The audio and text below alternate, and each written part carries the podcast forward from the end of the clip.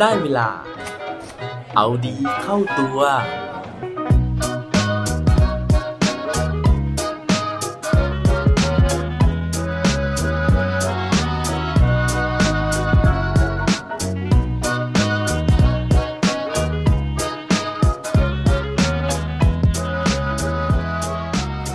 มีลูกเกเรต้องจัดการยังไงดีครับ สวัสดีครับ พบกับผมชัชวานแสงปรีติกร และรายการเอาดีเข้าตัว รายการที่จะคอยมาหมั่นเติมวิตามินดีดด้วยเรื่องราวแล้วก็แรงบันดาลใจ เพื่อเพิ่มพลังและภูมิต้านทานในการใช้ชีวิตให้กับพวกเราในทุกๆวัน ช่วงนี้นะฮะเป็นวันหยุดยาวนะฮะมีวันหยุดเยอะเลยนะฮะแล้วก็อากาศก็ดีด้วยนะฮะนั่นก็เลยเป็นโอกาสที่ทำให้ผมเนี่ยได้อยู่บ้านยยาวๆนะฮะคือช่วงนี้เนี่ยคุณแม่ผมเนี่ยเพิ่งไปผ่าตัดเข่ามานะฮะก็เลยต้องอยู่บ้านนะฮะอยู่เหย้าเฝ้าเรือนนะครับแล้วก็เฝ้าคุณแม่ด้วยนะครับนั่นก็เลยทำให้ผมเนี่ยมีเวลาในการหยิบหนังสือขึ้นมาอ่านหลายเล่มเลยนะฮะก็จะเห็นว่า episode ที่ผ่านๆมาเนี่ยสองสาม episode แล้วนะฮะผมพูดถึงหนังสือหลายเล่มเลยนะฮะที่ผมได้มีโอกาสอ่านในช่วงนี้นะครับ วันนี้เนี่ยผมก็ยังขออนุญาตนะฮะมาพูดถึงเรื่องของหนังสือที่ผมได้อ่านในช่วงนี้นะฮะซึ่งเล่มนี้เนี่ยก็เป็นเหมือนเรื่องสั้นนะฮะเป็นนิยายแนวเยาวชนนะฮะก็ พูดถึงเรื่องราวของเด็กๆนะฮะแต่ว่าผมก็คิดว่าเออมันมีแง่มุมนะฮะที่เราเนี่ยสามารถที่จะเอามาเรียนรู้ได้นะครับ โดยเฉพาะสำหรับใครเนี่ยที่ต้องเผชิญหน้านะฮะหรือว่ารับมือกับเด็กที่ค่อนข้างดื้อนะฮะหรือว่าเป็นเด็กที่ค่อนข้างเกเรนะครับหนังสือเล่มนี้เนี่ยเขาเขียนเอาไว้ซึ่งทำให้เราได้เรียนรู้บางสิ่งบางอย่างเหมือนกัน ถ้าเกิดว่าอยากรู้แล้วนะฮะว่าเราจะสามารถรับมือกับเด็กที่มีพฤติกรรมเกเรเนี้ย ยังไงได้ไปฟังพร้อมกันได้เลยครับหนังสือเล่มที่ผมพูดถึงในวันนี้นะฮะ มีชื่อเป็นภาษาอังกฤษว่า There's a boy in the girls bathroom นะฮะ หรือว่าถ้าแปลตรงตัวก็คือมีเด็กผู้ชายอยู่ในห้องน้ำของเด็กผู้หญิงนะฮะ แต่ว่าภาษาไทยนะเขาแปลว่า Bradley เด็กเกเรหลังห้องเรียนนะฮะ ซึ่งเขียนโดยคุณหลุยส์ซักเกอร์นะครับแล้วก็แปลโดยคุณฤทัยรัตน์จันเพนนะฮะหนังสือเล่มนี้เนี่ยจัดพิมพ์โดยสำนักพิมพ์แพรวเยาวชนนะครับแล้วก็ได้รับรางวัล all time favorite นะฮะหรือว่าเป็นหนังสือที่โอ้โหได้รับความนิยมตลอดกาลนะฮะเป็นหนังสือเล่มโปรดตลอดกาลประมาณนี้นะครับหนังสือเล่มนี้เนี่ยนะครับ ก่อนที่จะพูดถึงเนื้อหานะผมอยากถามก่อนนะฮะว่าในชีวิตของเราเนี่ยเคยเจอเด็กที่เกเรบ้างไหมนะฮะหรือว่าตัวเราเองเนี่ยตอนที่ยังเด็กๆอยู่เนี่ยเป็นเด็กที่เกเรบ้างหรือเปล่านะฮะเป็นเด็กที่ดื้อนะฮะหรือว่าเป็นเด็กที่สร้างปัญหาให้กับคุณพ่อคุณแม่ หรือว่าผู้ปกครองบ้างหรือเปล่านะครับ ซึ่งหลายครั้งเนี่ยถ้าเกิดว่าเราเจอเด็กที่เกเรแบบนี้ครับเราจะจัดการยังไงนะฮะ หลายคนเนี่ยก็เลือกที่จะแบบไม่ใส่ใจไปเลยก็มีนะครับ ก็คือแบบว่าแกเกเรไปก็เกเรนะฮะ เพราะฉะนั้นเนี่ยเราก็ทำเมินทำไม่สนใจนะฮะ หรือว่าบางคนเนี่ยอาจจะเลือกวิธีในการลงโทษเด็กคนนั้นนะฮะ ไม่ว่าจะด้วยการดุด่านะฮะ ไม่ว่าจะด้วยการตีนะฮะ หรือว่าทำร้ายร่างกายนะครับ ซึ่งทั้งหมดนี้นะฮะก็ ไม่รู้ผิดหรือว่าถูกนะฮะแต่ว่าในหนังสือเล่มนี้เนี่ยเขาพูดถึงอีกวิธีการหนึ่งนะฮะที่เราอาจจะลองเอาไปพิจารณาดูก็ได้นะครับหนังสือเล่มนี้เนี่ยเขาเล่าถึงเรื่องราวของเด็กชายคนหนึ่งที่ชื่อว่าบรัดเล่นะฮะ โดยเด็กคนนี้เนี่ยเขามีโลกส่วนตัวค่อนข้างสูงนะฮะ คือถ้าอยู่บ้านเนี่ยเขาก็จะมีกองทัพตุ๊กตานะฮะที่เขาเนี่ย อุปโลกขึ้นมานะฮะว่าเป็นเพื่อนของเขานะฮะไม่ว่าจะเป็นตุ๊กตาตัวนั้นตัวนี้ก็จะมีชื่อนะฮะแล้วก็ทุกครั้งเนี่ยที่เขากลับมาบ้านเนี่ยเขาก็จะแบบเหมือน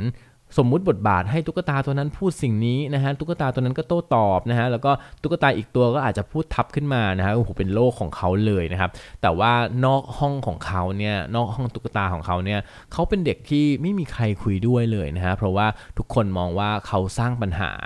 ไม่ว่าจะเป็นการที่ พ่อแม่ของเขาเนี่ยก็จะไม่ค่อยเชื่อเขานะฮะแล้วก็เขาจะติดนิสัยโกหกด้วยนะครับ อย่างอยู่ที่ในห้องเรียนเนี่ยนะฮะคุณครูนะครับก็จะพยายามที่จะไม่คุยกับเขานะครับ เพราะว่าทุกครั้งที่คุณครูเนี่ยคุยกับเขาเนี่ยเขาก็จะโต้ตอบอะไรแปลกๆนะฮะแล้วก็เขามักจะพูดคำที่ทำให้คุณครูเนี่ยพูดต่อไปไม่ถูกนะฮะ รวมถึงเรื่องนี้นะฮะก็ส่งผลต่อความที่เขาไม่อยากไปโรงเรียนนะครับ แล้วก็มีพฤติกรรมที่เกเรนะฮะแกล้งเพื่อนนะครับแล้วก็ได้คะแนนสอบที่ไม่ค่อยดีนะครับแต่ว่าเวลาเขากลับมาที่บ้านนะฮะพ่อแม่เนี่ยถามเขาว่าเออผลการเรียนเป็นยังไงนะฮะเขาก็จะโกหกนะฮะว่าผลการเรียนเขาเนี่ยได้ดีนะฮะเขาทำคะแนนได้สูงเป็นอันดับต้นๆของห้องเลยนะฮะซึ่งพอคุณพ่อคุณแม่เนี่ยขอดูผลสอบนะครับเขาก็จะบอกว่า คุณครูเนี่ยเอาผลสอบของเขาไปติดบนกระดานนะฮะเพื่อเป็นการชื่นชมนะครับ ถ้าเกิดว่าไม่เชื่อเนี่ยก็ให้ไปถามคุณครูก็ได้ ซึ่งหลังจากที่เราอ่านเรื่องราวไปสักพักหนึ่งครับ เราจะรู้ได้นะฮะว่าสาเหตุนะครับที่บรัดเล่เนี่ยเขามีพฤติกรรมแบบนี้นะฮะนั่นเกิดจากการที่เขาเนี่ยต้องการการยอมรับจากคนอื่นนั่นเองนะครับ อย่างแรกเลยเนี่ยคือเขารู้สึกนะฮะว่าตัวของเขาเนี่ย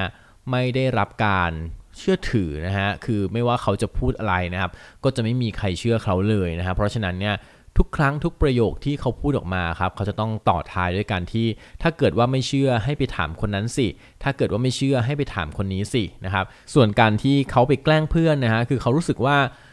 ไหนๆก็ไม่มีใครรักเขาอยู่แล้วนะฮะ เพราะฉะนั้นเนี่ยไม่ว่าเขาจะทำอะไรนะฮะ ก็ไม่สามารถที่จะทำให้คนมารักเขาได้นะครับ เขาก็เลยทำพฤติกรรมแบบสุดโต่งไปเลยนะฮะ แกล้งเพื่อนนะฮะ ไถเงินเพื่อนนะฮะ หรือว่าถมน้ำลายใส่เพื่อนก็มีนะฮะ แม้แต่เพื่อนที่เพิ่งเข้ามาเรียนใหม่นะครับ แล้วก็อาสามาว่าเฮ้ยจะเป็นเพื่อนกับเขานะฮะ เขาก็ยังไปไถ่ตังค์นะครับทำให้เพื่อนใหม่เนี่ยก็รู้สึกหงอไปเหมือนกันนะฮะแต่ว่าเรื่องราวทั้งหมดเนี่ยมันก็เปลี่ยนไปนะฮะเมื่อที่โรงเรียนเนี่ยเขามี คุณครูคนใหม่เข้ามานะฮะซึ่งคุณครูคนนี้เนี่ยรับหน้าที่เป็นครูที่ปรึกษานะครับ หมายถึงว่าเขาไม่ได้มีงานสอนนะฮะแต่ว่าเขาทำหน้าที่ในการที่เป็นคนที่เด็กๆเนี่ยถ้าเกิดมีปัญหาจะสามารถมาพูดคุยได้นะครับ นั่นก็เลยเป็นจุดเริ่มต้นนะฮะที่ทำให้เราเนี่ยได้ค่อยๆเรียนรู้แล้วก็ซึมซับถึงวิธีการของคุณครูคนนี้นะครับในการที่จะจัดการกับเด็กนะฮะ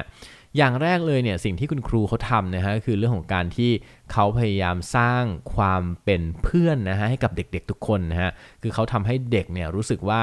เขาเนี่ยเป็นคนที่เด็กสามารถที่จะมาพูดคุยอะไรด้วยก็ได้ อย่างแรกเลยคือเขาจะไม่เอาเรื่องที่เด็กพูดนะฮะไปพูดต่อไม่ว่าจะกับใครหรือกับผู้ปกครองก็ตาม อย่างที่สองนะฮะคือเขาเนี่ยพยายามที่จะ ลดช่องว่างนะฮะของอายุนะฮะแล้วก็ของสถานะนะครับเขาไม่ได้วางตัวว่าตัวของเขาเนี่ยเป็นครู แต่เขาพยายามที่จะให้เด็กๆเนี่ยเรียกเขาด้วยชื่อเล่นนะฮะแล้วก็ให้เด็กๆเนี่ยไม่จำเป็นต้องเรียกเขาว่าครูนะฮะแต่ว่าให้คิดว่าตัวของเขาเนี่ยเป็นเพื่อนคนหนึ่งโดยที่เทคนิคนะฮะในการที่เขาทำให้เด็กๆรู้สึกว่าตัวของเขาเนี่ยเป็น พวกเดียวกันนะฮะก็อย่างเช่นตอนที่มีนักเรียนใหม่คนหนึงเนี่ยเข้ามาปรึกษาเขานะครับ คุณครูคนนี้นะครับเขาก็พยายามที่จะชวนเด็กคนนั้นคุยนะฮะแล้วก็บอกว่าเธอรู้สึกยังไงบ้างกับโรงเรียนแห่งนี้นะฮะในขณะที่เด็กลังเลที่จะตอบครับคุณครูเขาก็พูดนะฮะว่า ครูคิดว่ามันน่ากลัวนิดๆนะฮะแล้วก็มันเป็นเรื่องยากสำหรับคนที่ มาอยู่ใหม่นะฮะแบบคุณครูเลยนะครับ ซึ่งประโยคนี้เองนะฮะมันทำให้ไปโดนใจเด็กใหม่คนนั้น เพราะว่าเขารู้สึกว่าเฮ้ยเราเป็นคนที่ใหม่กับโรงเรียนนี้เหมือนกันนะฮะเพราะฉะนั้นเนี่ยเราแชร์เรื่องราวประสบการณ์เดียวกันทำให้เด็กคนนั้นเนี่ยเปิดประตูนะฮะแล้วก็ยอมรับคุณครูคนนี้เนี่ยให้เข้ามาเป็นเพื่อนนะครับนั่นเป็นเทคนิคหนึ่งของคุณครูนะฮะ นอกจากนี้เนี่ยอีกสิ่งหนึ่งที่น่าสนใจนะที่ผมคิดว่าเราสามารถที่จะเอาไปใช้ได้ก็คือ เรื่องของการที่คุณครูคนนี้นะครับเขาไม่เคยตำหนิเด็กเลยนะฮะไม่ว่าเด็กคนนั้นเนี่ยจะพูดเพ้อเจ้อหรือว่าจะพูดแบบคำหยาบยังไงนะฮะแต่ว่าคุณครูเนี่ยเขาจะมีคำพูดนะฮะในการที่จะเลือกใช้เพื่อให้เด็กคนนั้นเนี่ยรู้สึกว่าสิ่งที่เขาทำอะครับมันไม่ผิดนะฮะแต่ว่า ไม่ผิดในเชิงของการที่เขาพยายามที่จะให้เด็กคนนั้นเนี่ยคิดเองด้วยนะฮะว่าสิ่งที่เขาพูดออกมาเนี่ยมันถูกมันผิดหรือมันเหมาะสมยังไงนะฮะอย่างมีตอนหนึ่งนะฮะที่คุณครูเนี่ยเขาให้บรัดเล่นะฮะวาดรูปนะครับ ซึ่งบรัดเล่เนี่ยก็เอาดินสอสีดำนะฮะมาวาดนะฮะเป็นขีดเส้นสีดำเต็มไปหมดเลยนะฮะ ซึ่งสิ่งนั้นเนี่ยมันไม่สวยเลยนะฮะ แล้วก็เขาไม่ได้ตั้งใจจะวาดนะครับ แต่ว่าคุณครูเนี่ยก็บอกนะฮะว่า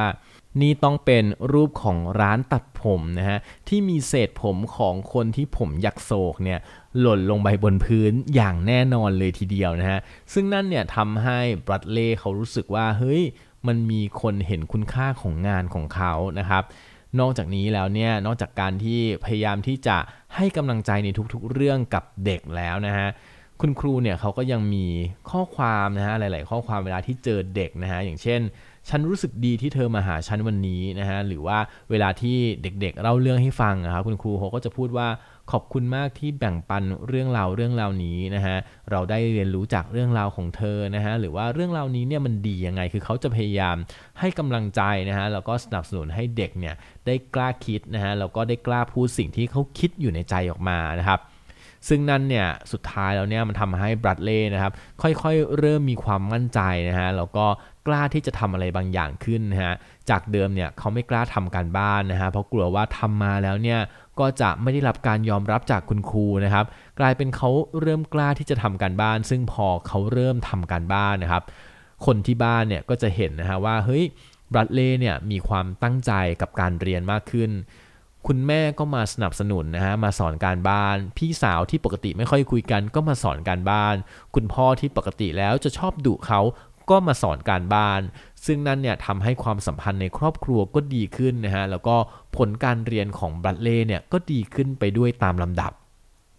ทั้งหมดนะฮะที่ผมเล่าให้ฟังนะฮะ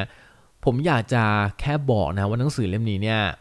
จริง ๆ แล้วมันก็เขียนจากความเป็นจริงนะเขียนจากจิตวิทยาจริงๆนะฮะว่าเวลาที่เด็กเขาพยศนะฮะหรือว่าเขาทำตัวเป็นกบฏเนี่ยหลายครั้ง เพราะว่าเขาไม่ได้รับการยอมรับ หรือไม่ได้รับการใส่ใจจากคนที่อยู่รอบๆตัวเขานะฮะเพราะฉะนั้นเขาก็เลยอยากทำบางอย่างที่จะเป็นการเรียกร้องความสนใจ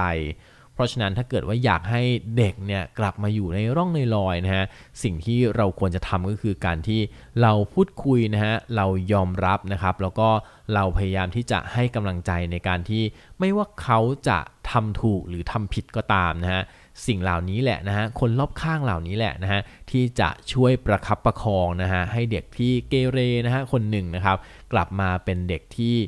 มีความประพฤติดีนะฮะแล้วก็ทำทุกสิ่งทุกอย่างเนี่ยอยู่ในร่องในรอย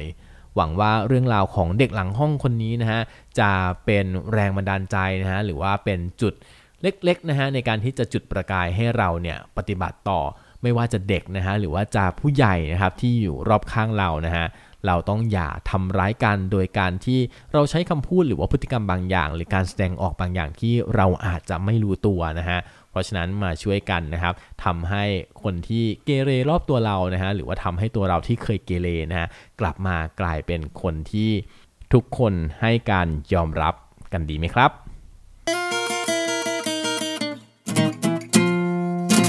และปิดท้ายวันนี้ด้วยโคดดีโคดโดน เขาบอกไว้ว่า I am a very bad student but a great learner